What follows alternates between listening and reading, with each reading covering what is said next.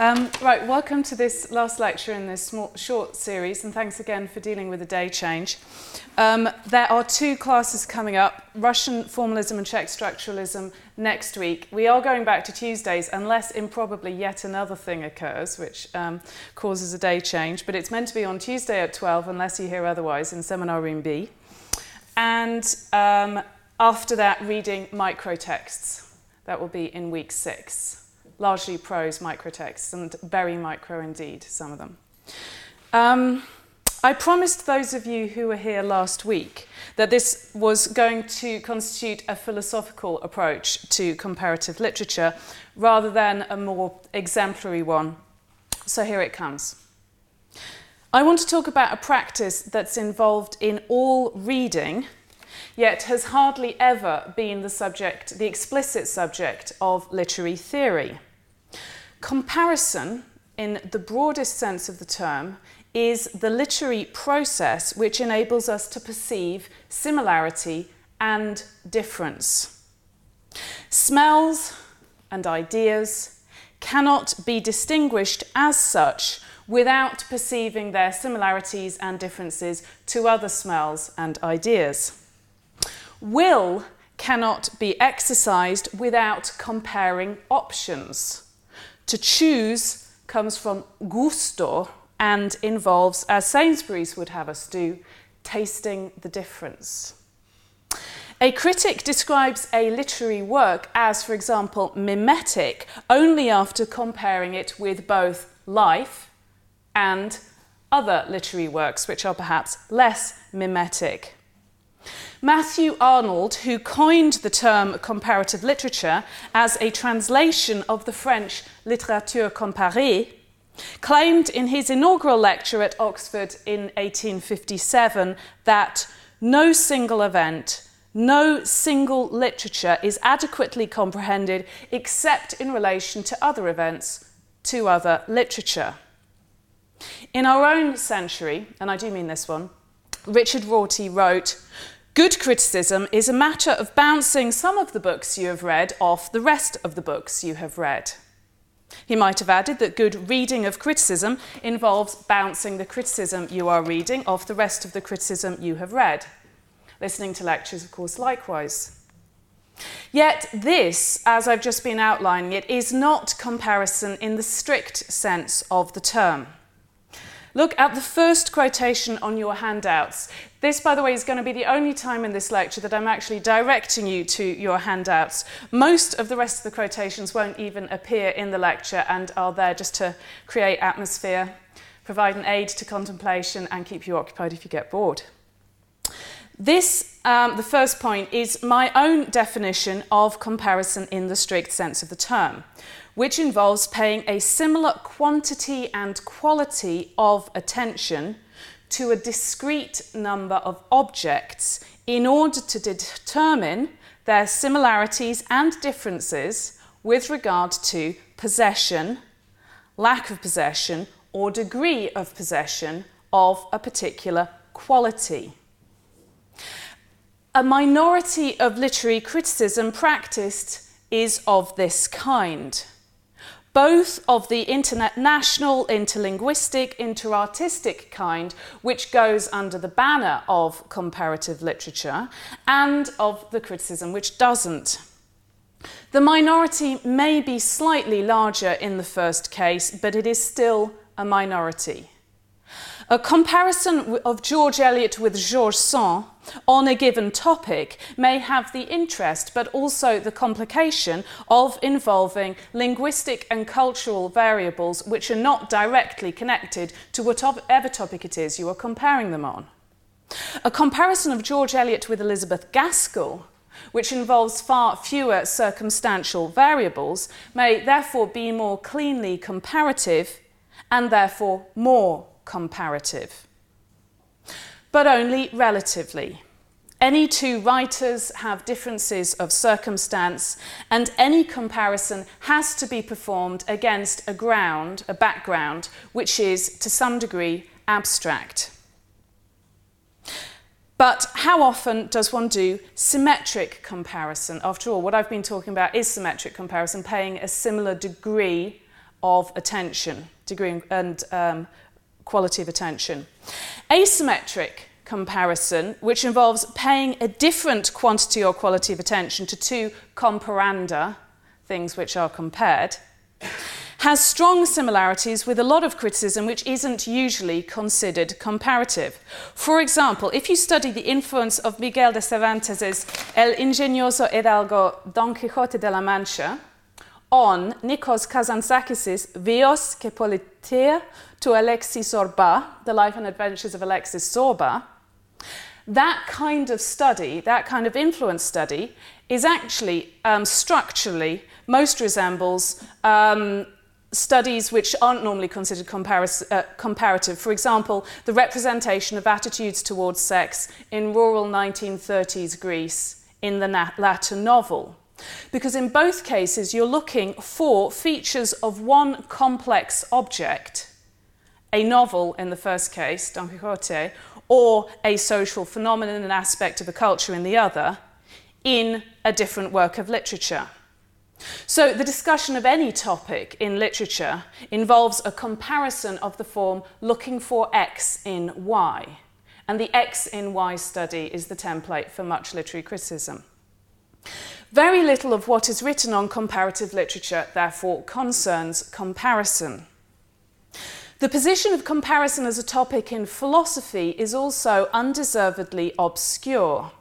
No English language reference book of philosophy, the multi-volume encyclopedias, the one-volume companions, of which I'm aware, has an entry for the term comparison, despite the fact that comparison is as important a method to philosophy as it is to literary criticism, and also it is in itself fraught with philosophical implications.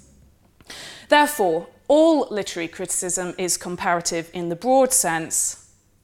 Most literary criticism, including most that gets called comparative literature, isn't comparative in the strict sense.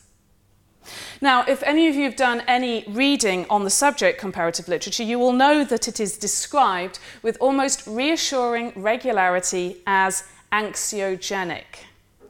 It makes you feel that English is a discipline which is relatively sure of itself. Look out for whether complit, whenever you come across it, gets capital letters. There's no agreement on this. Articles coming out at the moment. Sometimes there is even veering between um, complit with capital C and L and small c and L within the same article. This anxiety about what comparative literature is is related to the fact that it can't be easily defined by either method or matter. In the nineteen seventies, Robert Clements commented that comparative literature sometimes features in university curricula, but very few people know what they mean by the term. In two thousand six, Robert Weninger claimed that nothing is written or published in comparative. Those words italicised. Now, the problem of defining the subject by method I've already suggested. Most of what's done under its remit isn't strictly comparative. Therefore, comparative literature, world literature and general literature, and if any of you are from or have any familiarity with the States, you'll know that these terms are much more common there, world literature, general literature courses.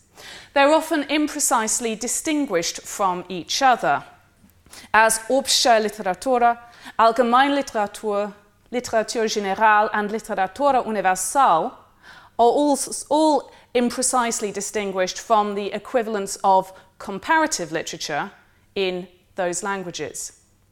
The question then arises of whether comparative literature should not simply become the study of literature. Proponents of departments of literature include René Wellek and Austin Warren, who in the nineteen forties argued against the idea of national literatures. Quote, there's just literature. Fourteen years later, Wellek wished that we could simply speak of the study of literature and that there were, as Albert Thibaudet proposed, professors of literature just as there were professors of philosophy and of history. two thousand six, Jonathan Culler argued that the turn to culture, cultural specificity, in other words, along what might be national lines, makes sense for national literature departments. The division of literature by national or linguistic boundaries was always rather dubious. But such divisions as these form a reasonable way of studying culture. This would leave comparative literature with the distinct role of studying literature.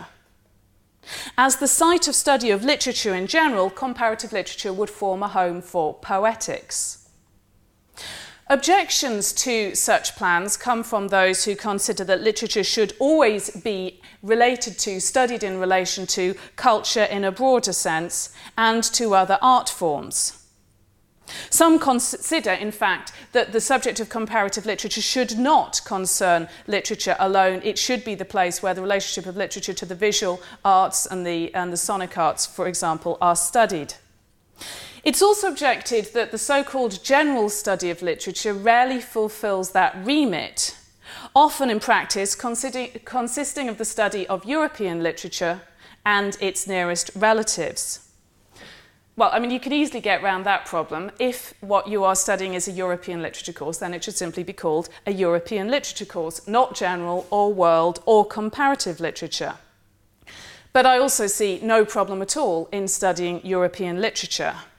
They make sense together, those national literatures. They were made for each other.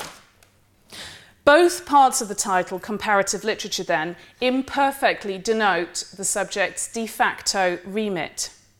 So I would like at this point to make a proposal which cuts through the Gordian knot of many of the problems of definition I've just outlined. If one were to conceive of academic departments as a city which is built up haphazardly from the Middle Ages, then I am a zealous town planner proposing to raise the city to the ground and rebuild it on a grid plan. These are perhaps not serious academic proposals. They're highly unlikely to be adopted, um, but they will at least illustrate my conception of what comparative literature is. So under my plans, my grid plans, each university would have two types of structure to be called, for example, faculties and divisions. The faculties would be named after disciplines or objects of studies which have a clearly correspondent discipline. So, for example, hist- history for historiography, literature for literary criticism, bio- biology, and so forth. The divisions would correspond to categories of subject matter. So you've got to conceive a square. So you've got the faculties, let's say, along the top, divisions down the side. So for the arts and humanities subjects, India, Russia, Britain might have their own divisions. All students and all academics would be obliged to belong to at least one, and rarely more than two, faculties and divisions. So, for example, I would belong to the literature faculty and probably the British and Russian divisions. Someone working on Tolstoy's relationship to the artist Repin would belong to the faculties of literature and art and to the Russian division. Someone else researching English common law would belong to the law faculty and the British division. Such a warp and weft of discipline and subject matter would encourage both disciplinarity and interdisciplinarity.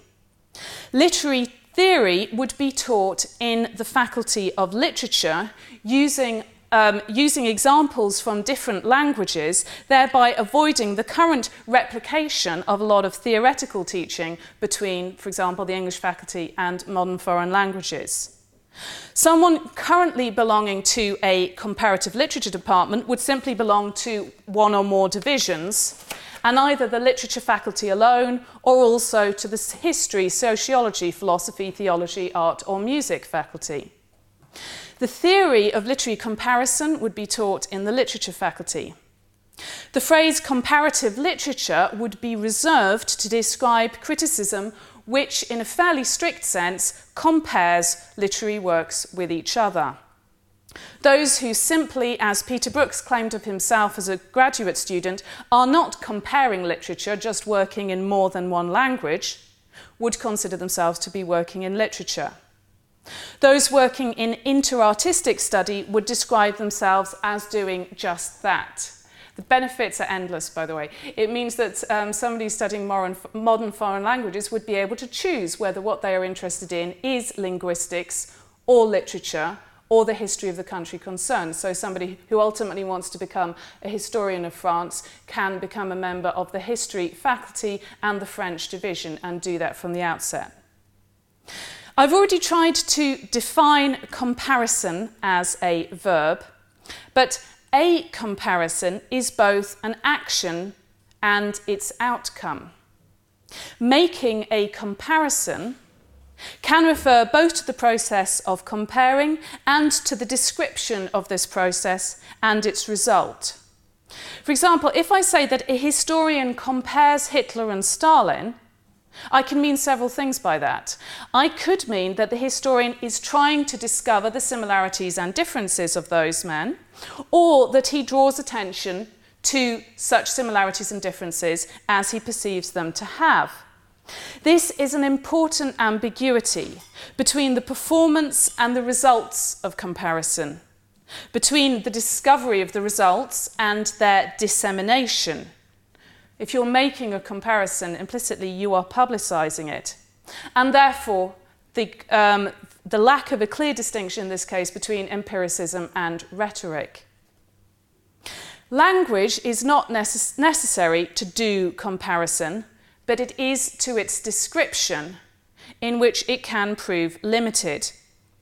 In English, the language of comparison is peculiarly crude. It tends to imply one of three positions, which can be approximated to similarity, difference, and neutrality. One compares something and with or to something else. And is neutral. You compare cats and dogs. With suggests an expectation of similarity, and to suggests an expectation of difference. Something is the same as something, but it is, but it is different to, from, or than it.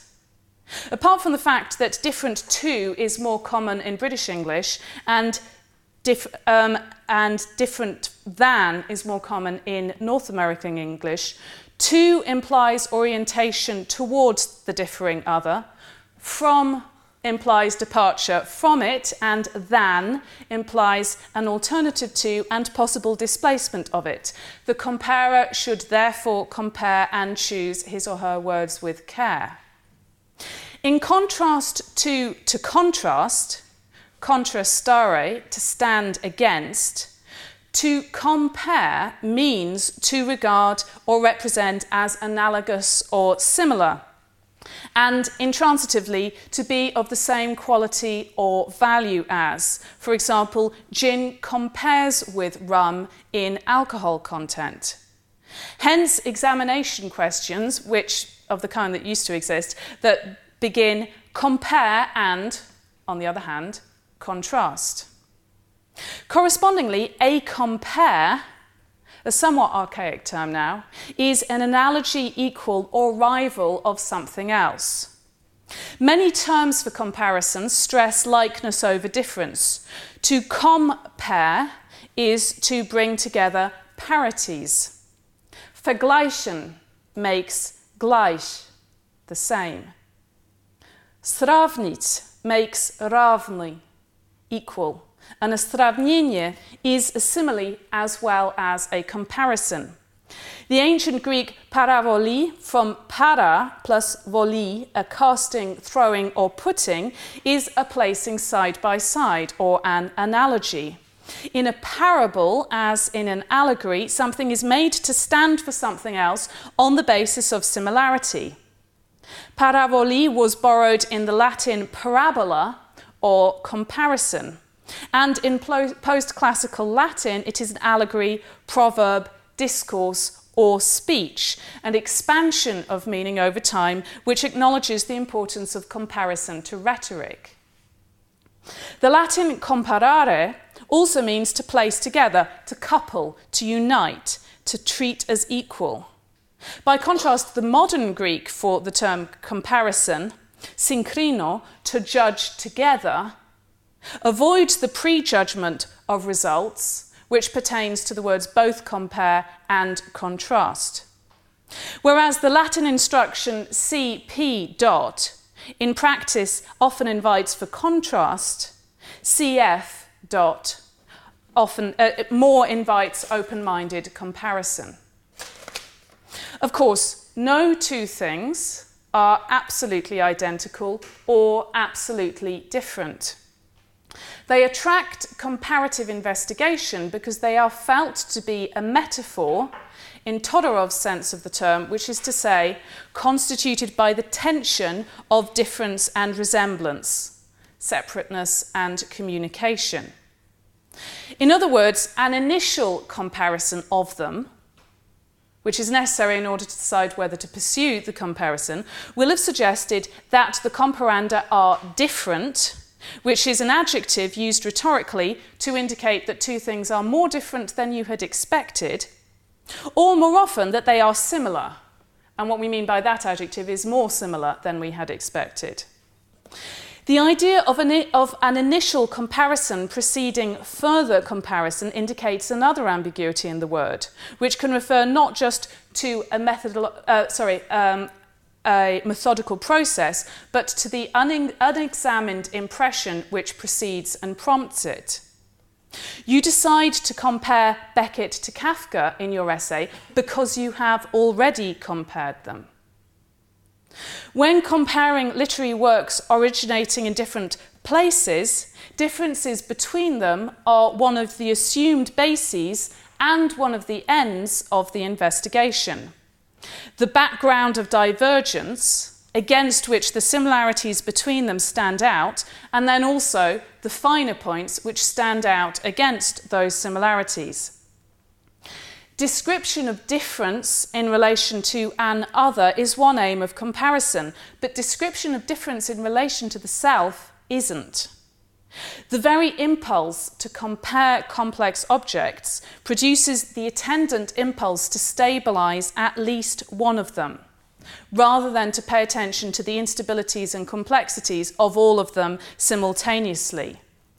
So when you do comparative work, you tend to simplify one or both objects to some extent, because if you spend too long comparing one, then you've lost comparative sight of the other. So that limits the degree of descriptive detail you can enter. And of course, an infinite um, description of the complexities of one object is to render it non-comparable. In addition, the arts, unlike the sciences, are infrequently able to make use of quantitative units of comparison, although they could do so more often than they do, and the availability of e-texts now and word searches allows for a lot more statistical analysis, or much easier statistical analysis. But insofar as we don't use numbers, we rely, as I say, on this crude vocabulary of identity, opposition, equilibrium, and comparatives, rather crudely mo- modified by intensifiers and superlatives. Most comparative cadences in literary study assert either identity or difference. For example, both Waiting for Godot and Happy Days rely on repetition. In contrast to Beckett, Pinter is persistently concerned with violence. We haven't really made very fine discriminations there. Like X, Y does so-and-so. In contrast to X, Y does so-and-so. But that's th- that's the common form of comparative statements. The vague term relatively is used to indicate a relatively small degree of difference. The phrase is just as, and it never is just as, or more conscientiously, rather as, cover a range of, de- of degrees and types of similarity. Whereas covers a range of differences. And the descriptions I'm making at the moment are no more precise than what I am describing, or little more, or hardly more.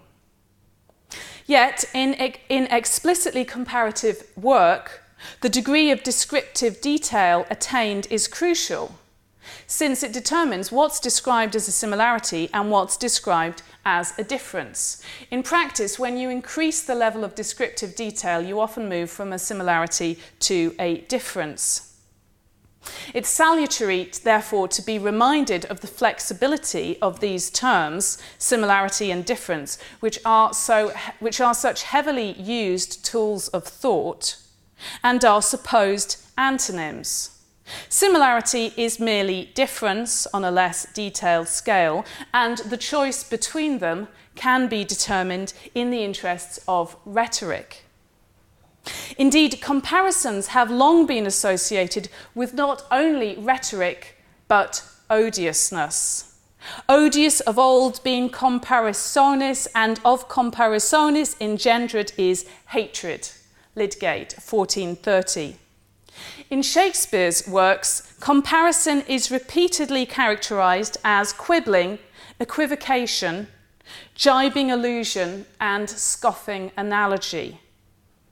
But if it's done conscientiously, one condition of a methodical comparison being considered worthy of pursuit is that the things concerned are in fact comparable. Now, what on earth do we mean by that adjective? Comparability always involves a degree of similarity in the comparanda. Of course, anything can be compared with anything else, and comparable resembles similar and different in being a relative, not an absolute term, the applicability of which rests on a comparison. The same, therefore, is true of the term non-comparable and incomparable. Charges of non-comparability rhetorically assert that lack of interest or tactlessness, unfairness, or some other wrong would be involved in pursuing a comparison. These are statements of value.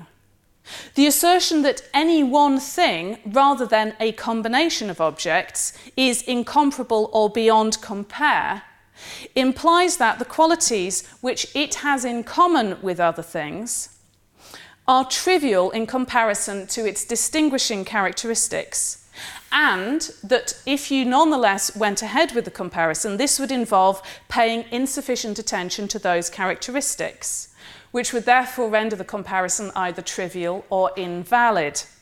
The assertion, you can't compare Salieri to Mozart, of course, rests on a comparison, and it implicitly argues that their similarities are unimportant compared to their differences, and that to describe either would be at best uninteresting and at worst insulting to Mozart. Similarly, Orsino tells Viola in Twelfth Night, make no compare between that love a woman can bear me and that I owe Olivia. Sometimes people describe a work of art as incomparable, not just to express admiration for it, but also to imply that it is in the nature of the work's excellence to determine a mode in which it alone should be explored, and which is by far the most valuable mode, the only valid mode in which to explore it. That is also what's meant by claims of uniqueness. The most extreme version of this argument is that the work's own terms are the only terms on which it can be understood. The implication of this, which is rarely embraced, is that the work uses a private language in Wittgenstein's sense and is therefore incom- uh, incomprehensible. Comparatists assert both comparability and comprehensibility, and the two terms are intimately linked. Peter, Peter Sondi asserted that kein Kunstwerk behauptet, dass es unvergleichbar ist. Das behauptet allenfalls der Künstler oder den Kritiker. Wohl aber verlangte es, dass es nicht verglichen werde. No work of art declares that it is incomparable. At most it is the artist or critic who claims that. But every work of art demands that it is not compared. But this is clearly wrong. Certain works of art clearly ask to be compared with others. James Joyce's Ulysses and Derek Walcott's Omeros to the Odyssey of Homer, for example. One entity of which incomprehensibility as well as incompar- incomparability is sometimes asserted is God. This is a claim made by several kinds of theism. The same compound assertion is made in order to express or advocate a sense of quasi-religious awe in relation to a non-divine subject, for example, since the mid nineteen sixties to the Holocaust. A bill was recently proposed to the Israeli parliament which would outlaw comparisons to the Nazis. Assertions of non-comparability, as applied to combinations of objects, are often based on a sense that the way in which they're most likely to be compared will not generate valid, that other indistinct term, results. Neither apples nor oranges are proverbially asserted to be intrinsically in, um, incomparable, but they are asserted to be mutually non-comparable, presumably because their similarities of size and shape generate the risk that they will be judged according to the same criteria, and an orange would be unfairly criticised as being less crisp than an apple. In this sense, the idiom can be contrasted with chalk and cheese, which is more of a contrast. Hazlitt stated that comparisons are impertinent and lead only to the discovery of defects by making one thing the standard of another which has no relation to it. Similarities should therefore, of course, not be allowed to obscure the differences which affect comparability. This is perhaps the sense behind the perfect rhyme in the roughly equivalent Serbian proverb, Perediti babe i žabe, to compare grandmothers and toads. The charge of incommensurability denies that a certain type of measure can be applied to all of the proposed comparanda. For example, Spanish has an idiom which disparages sumar peras con manzanas, adding pears and apples. Of course, you, anybody can count pieces of fruit, but the specific category of pear or apple is, the proverb implies, of limited interest. The Russian idiom "сравнить теплое с мягким" prohibits the comparison of the warm with the soft, since no single measure can be made of warmth and softness. Finally, certain qualities are differently perceived by different people. The Hungarian, I have no idea how to pronounce this, ízlések is Pofanork, tastes and smacks, suggests that the relative value of different objects can't be absolutely decided if they're judged on qualities which are differently felt by different individuals, rather as two smacks in the face can't be compared if they're experienced by different people. It's also the case that any comparison, therefore, has to be performed by one person. Non-subjective qualities can be determined as belonging to objects by different people in a division of labour. And then those findings can be compared by a third person making use of their descriptions. But for a comparison to take place, it has to take place in one mind. Relative unity of physical or conceptual place assists the equally important unity of time. Systematic comparisons require a succession of mental movements between wholes and parts in order to select the comparanda, to decide on which quality to compare them, and to actually compare them. But the end result of comparison is generated in an instant in which the qualities of different objects are simultaneously present to the comparer's mind. I suggested that today comparison is a minority pursuit, but it has played an important, an important part in the development of criticism as a subject. Notably, in the European tradition, there is a long tradition of comparing the Greeks to the Romans, and then slightly later, from the early modern period, the ancients to the moderns. Comparison and criticism were connected more systematically in the later nineteenth century, when literary studies, particularly on the continent, were modelled on the evolving scientific disciplines. So Literaturwissenschaft was modelled on Naturwissenschaft, the study of nature. Specifically, comparative literature was modelled on certain other subjects which had comparison in their titles, including comparative philology, comparative biology, and comparative philosophy. Science, of course, uses comparison. It proceeds inductively through comparison. Experiments analyse a comparandum in relation to an isolated variable and observe deviations from the secundum comparatum or control. Comparative philology developed by observing similarities in languages which had hitherto been assumed to be unconnected, and then using historical information to explain the connection, or the reverse, inducing historical hypotheses from the connection. The results of these comparisons were sometimes explained in the dimension of time using a tree metaphor or a tree diagram. Indeed, tree-shaped comparativism has had considerable durability in literary study, where it's tended either to point to similar social conditions generating similar literary phenomena, or to posit direct influence between phenomena.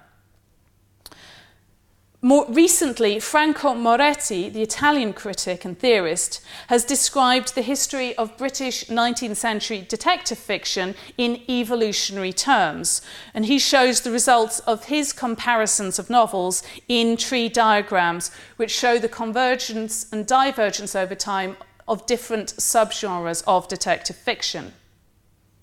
The study of influence, which has been a more strong and enduring vein of criticism than social comparison, is necessarily asymmetric. We're back at looking at X in Y.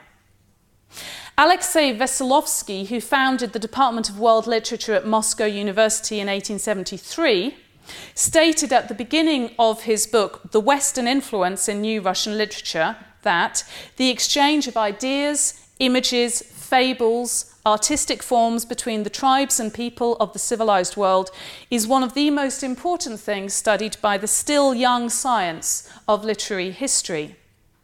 In nineteen sixty-one, Henri Ramac criticized French criticism for its emphasis on influence studies rather than comparison in the strictest sense, arguing that purely comparative subjects constitute an inexhaustible reservoir hardly tapped by contemporary scholars, who seem to have forgotten that the name of our discipline is comparative literature, not influential literature. Culler argued that world literature courses that bring together the great books from around the world seem to base comparability on a notion of excellence, so that comparison, rather than opening new possibilities for cultural value, more often than not restrict and totalize it. However, courses of world and general literature, in fact, don't necessarily assert the comparability of the works they studied. They study. If anything, they may purport to make the principle, the, to make this selection on the principle of non-comparability. In the phrase comparative literature, comparative is the attribute of literature. Yet it is almost never understood in this way, because the semantic meaning of the phrase has drifted apart from the compositional meaning. Exactly the same is true of vergleichende Literatur and сравнительная Literatura, although not Littérature Comparée, in which the literature is the passive subject of comparison, compared literature.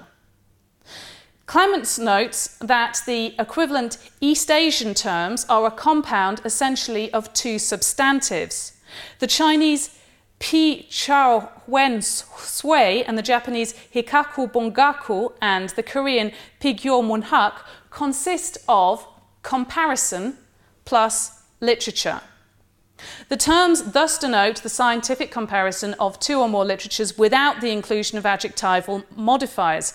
Perhaps if we followed suit and just talked about literature comparison, we might eliminate a great deal of discussion.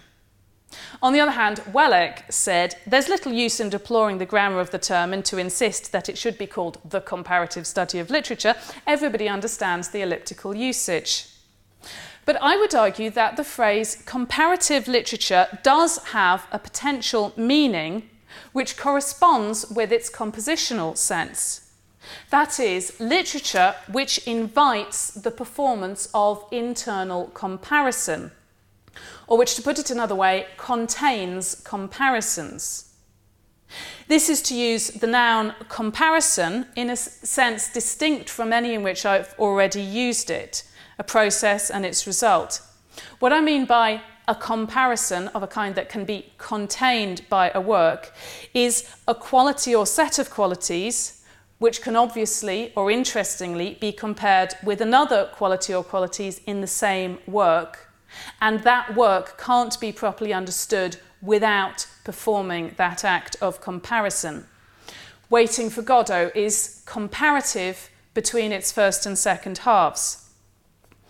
In their presentation of parallel stories of two couples, Daniel Deronda, which I discussed at some length last week, is comparative literature. This might be the most useful and grammatically cogent application of that term. A comparison of novels as comparative works of literature is a second-order comparison similar to the comparison of ratios. Now, the comparison of ratios has the benefit of avoiding or confessing the variable of context. So, for example, to say Daniel's relationship to Gwendolen is the equivalent in Daniel Deronda of Birkin's relationship to Gerald in Women in Love is less problematic than claiming Daniel is like Birkin or Gwendolen is like Gerald. Of course, even internal literary comparisons involve differences of context, and all assertions of the similarities of two of the heroines of just that one novel, D- uh, Daniel Deronda, Gwendolen and Alcarizi, should be always contextualised by the two women's very different circumstances, their different native countries and races and musical talents. So even within one story in a novel, you need a simile along the lines of Gwendolen is to her circumstances what Alcarizi is to hers.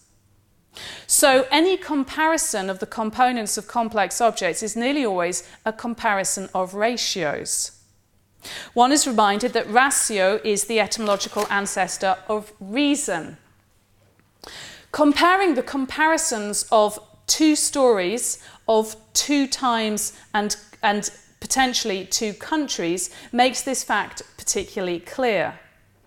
Of course, the questions remain of the relationship of Daniel Deronda to Women in Love and of the realist to the mo- modernist novel.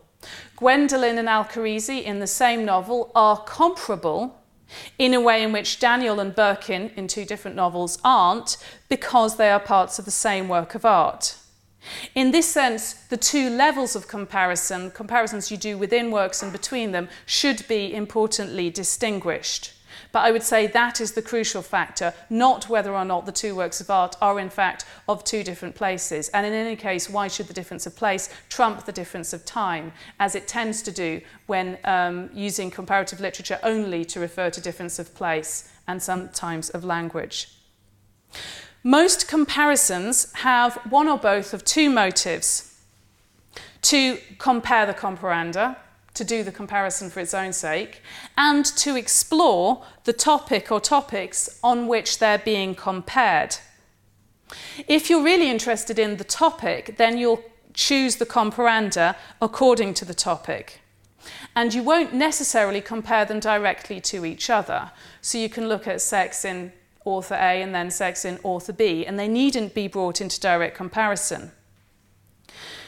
But complex comparanda, if you, if you're basing your comparison on the desire simply to compare two objects or two authors, you then have the problem that they generate an infinite number of qualities on which you could compare them. So you can't simply say, I'm comparing this novel and that novel. You have to say, I compare A and B with regard to C and D and E.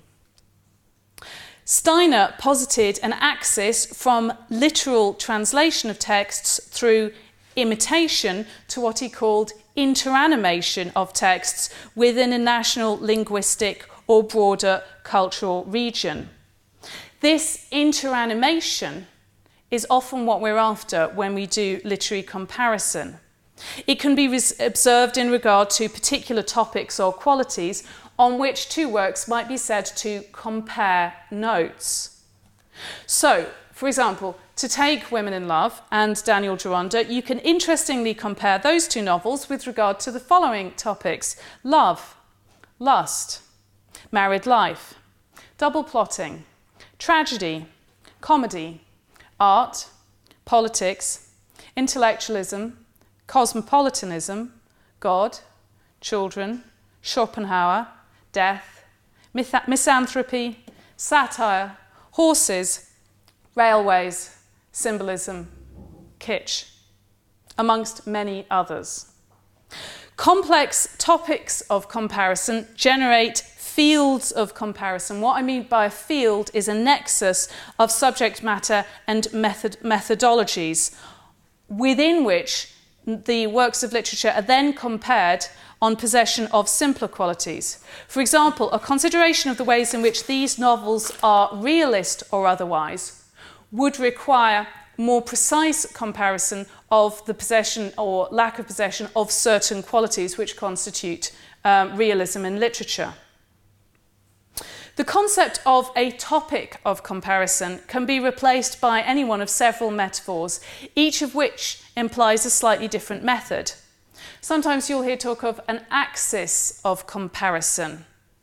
This implies a quality according to degree, to degree of possession of which the comparanda can be placed on a single axis. A fulcrum of comparison implies asymmetric comparison. So the idea is that by performing comparison, you're magnifying the force of a secundum comparatum through a lever which is resting on the tertium comparationis, that's the thing you're comparing them um, in relation to, to lift the first object into clearer view. For example, to lift Frankenstein, the novel, into clearer view by, implying the, by applying the force of Paradise Lost through a lever resting on the fulcrum of the Fall, which is your tertium comparationis, the topic on which you are comparing them. Comparisons of quantity, for example, amount of reference to God, can to some extent be distinguished from comparisons of quality, for example, the conception of God in two different works. However, this distinction between quantity and quality, which is apparently a distinction of quality, can also be analysed as one of quantity, as in fact a difference of degree. Just as differences of degree can also be expressed as differences of kind. Clearer is the distinction between comparisons which do and don't employ an external Um, an external standard to the objects being compared. For example, Oxford and Cambridge can be compared on their distance from a third point, which is London, and they can then be placed on a single axis, which is that of distance. In more complex comparisons, however, the result is more ostensive. F. R. Leavis does a lot of comparative criticism. He compares, for example, George Eliot and D. H. Lawrence on sex as follows. The point may be made by saying they are not only equally unlike Maupassant in their attitudes towards sex, they are unlike in the same way, which is like saying that Oxford and Bis- uh, Oxford and Bicester both lie roughly in the same direction and distance from London. Masaki Hirai, in her book Sisters in Literature, compares the relationships of sisters in Eliot's Middlemarch, Forster's Howards End, and Lawrence's Women in Love to those of the relations of Antigone and Ismene in Sophocles' Antigone. She uses the analogy of musical variations on a theme. Now, no conversion to a single axis is possible here. Nor is it possible when you foster comparativism by, for example, teaching a course on tragedy. Jelliffe, who did this, said that constant reference was made both to the governing idea of the course, the idea of tragedy, and to the substance and treatment of each of the plays compared to one another. So the relations of Vishnuvi Sad, the cherry orchard, and Beckett's Happy Days to the third point, which is the idea of tragedy, these results can't be placed on an axis. But both plays can be raised into view on the fulcrum of tragedy. Or to use a different metaphor, they can both be viewed simultaneously from the tragic high ground. On the other hand, comparanda can be studied in relation not to any external standard, but to qualities which are generated only by their very comparison. This can be um, illustrated by Anna Karenina's reaction to her husband Karenin when she gets home from Moscow. So she has just for the first time met Vronsky. Now, she has frequent contacts with many men, but none has yet made an impression on her. She meets Vronsky, he makes an impression. She then goes back to her husband in Saint Petersburg.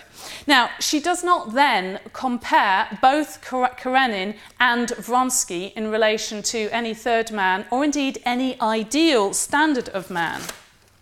But she judges both men on possession of the quality attractiveness to Anna when the comparison is between Karenin and Vronsky. Of course, this quality has as much reference to Anna as it has to those men. And critics comparing literature, unlike women comparing men, should seek to exclude intrinsically personal reactions as far as possible. However, co- comparisons of complex objects inevitably generate qualities which are peculiar to that comparison. In this sense, compared works of literature could be thought of as involved in a mutual process, as suggested by the Russian verb, a different verb for comparison, соотноситься, to correspond with or compare oneself, which, unlike the other verb I mentioned, сравнить, exists only in the imperfective aspect, and so it's a process, not a finite action. Wayne C. Booth classified the questions which can be asked of a text into those which it invites, those to which it responds, and those by which it is violated. Ideally, comparatists bring together works which are capable of conducting with each other an exploratory conversation on a single topic which is worth overhearing. This topic is not necessarily the one about which the individual works have most to say, but it's necessary that the, the works compared find plenty, about to, uh, plenty to say about it once they start their discussion. When, I'm sorry, I'm over, overrunning slightly. Go if you have to. When comparison is insensitively performed, it veers to one of two problems: exaggerating similarity and exaggerating difference. Fluellen does the first in his attempt to demonstrate the likeness of Macedon and Monmouth in Henry the Fifth. This is meant to be said, I believe, in a Welsh accent. If you look at the maps of the world, I warrant you shall find in the comparisons between Macedon and Monmouth that the situations, look you, is both alike. There is a river in Macedon, and there is, moreover, a river at Monmouth. It is called the Wye at Monmouth, but it is out of my brains what is the name of the other river, but it is all, 'tis all one, 'tis alike as my fingers is to my fingers, and there is salmons in both. That phrase, salmons in both, should stand as the warning against the ex- exaggeration of similarity in comparison. The, significant of, the significance of the results of Fluellen's comparison is, on his own terms, clear. The similarities between Macedon and Monmouth implies that their leaders are therefore similar, and that means that his king represents Alexander the First, sorry, Alexander the Great. This would also mean that he has a legitimate claim to France. There is a point to his comparison. Literary comparatists, by contrast, sometimes face the question about their efforts, cui bono? In whose good is this being done? A given work resembles and, um, and differs from another work in certain ways. So what? The comparatist can respond in one or both of two ways. She can try to establish the reasons for those similarities and differences in terms of sp- space or time or influence, or she can try to point to the result's significance. The latter, which might be related to the reasons, could lie in an improved understanding of those texts or of their genres, or of their authors' lives, oeuvres, countries, languages, and cultural modes. Literary comparisons worth the trouble of performing will therefore contrast to the Hatter's riddle to Alice at the Tea Party in Wonderland. Why is a raven like a writing desk?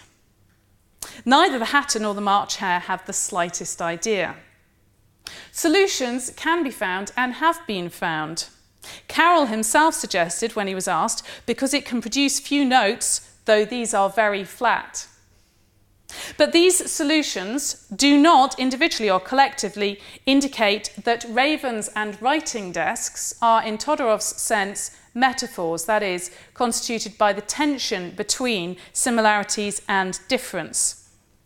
Nor does the discovery of solutions to Carroll's famous riddle involve much interpretative risk, because the degree of validity and profundity of the results found is immediately obvious. One factor which, in, which influences the outcome of comparison is the number of comparanda. The results of comparing two objects are likely to be con- or more likely to be conceivable, of a sing- conceivable on a single axis, of which they may involuntarily be perceived to mark out the opposite ends. Modern English doesn't use superlatives unless at least three comparanda are alluded to. But that doesn't prevent the illusion, when you're comparing two things, that the thing which has more of a quality is most in possession of it. And we see this a lot in Shakespeare's English. Um, Taming of the Shrew, not to be- bestow my youngest daughter before I have a husband for the elder. There are only two daughters. Leavis exemplifies and embraces the exaggeration to which such comparison can give rise in literary criticism. Quote, Lawrence sees what the needs are and understands their nature so much better th- than George Eliot. In the comparison, in fact, we have to judge that George Eliot doesn't understand them at all. The addition of a third comparandum makes it more likely that the results will be conceived on a two-dimensional field. An English and a Russian novel may appear less strongly representative of England and Russia if you throw in a German, a Czech, or an American novel. With reference to the third language, which used to be required of anyone on a comparative literature in the United States, Saucy wrote, the third language, like an uninvited guest, points to the things that the two-language pattern leaves out. The apex of the triangle just determined is also uh, the point from which a new angle opens up for measurement. Fluellen might have had greater difficulty in demonstrating that King Henry was a second Alexander had he involved a third point of comparison. Bernheimer, an American comparatist, celebrates comparison for revealing external presences within the work. The voice of comparative literature, he says, is unhomely, and this very quality of dispossession, a kind of haunting by otherness, is this voice's great strength. David Ferris goes further. In celebrating comparisons which don't generate coherent results, he says, we compare what cannot be compared. Like any assertion of incomparability, however, this is either a relative statement or untrue. I noted at the beginning that, that comparison is intrinsic to thought and to willed action.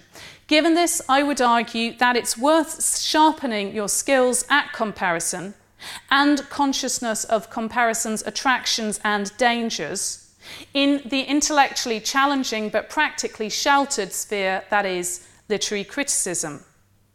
Such comparative criticism cultivates sensitivity because comparison requires empirical openness to the precise location of the centre of gravity between separateness and communication. The term comparatively is related to relatively, with relatively understood not just in relation to relativism, that isn't a necessary component of comparative thought, but to relationships, to the understanding of any phenomenon in its relevant contexts. At a political, at a social, at a moral level, the willingness to compare one thing or oneself with, an, with another or others undermines absolutism. And it's an ethically sound aim of human interaction for individuals to respect their own and each other's quiddity, whilst reaching to find maximum common ground with others. Moreover, ethical analyses can be assisted by comparative reference to moral benchmarks. Far from inducing ethical relativism, their use forbids it, which is why I would say that one can compare other events to the Holocaust, and it is helpful to do so. Since comparison is involved in all thought, thought about comparison is necessarily self-reflexive. That's one reason why the use of comparison should form part of literary theory, and why comparative literature courses, as they currently exist, although not in this university, can serve as a home for literary theory. The difference of degree rather than kind between similarity and difference, the mind's tendency to look for equivalence, and the limited amount of attention you can pay to any objects which you compare, applies to comparison in its broadest sense, from which comparison in its narrower sense is distinguished as much by degree as kind and is unconsciously performed in everything, from understanding linguistic différence, to reading Women in Love in relation to all of the novels you can remember, to choosing your lover. Thinking about comparison gives a better sense of where art fits into life, how it relates to it, and how it compares to it. Thank you.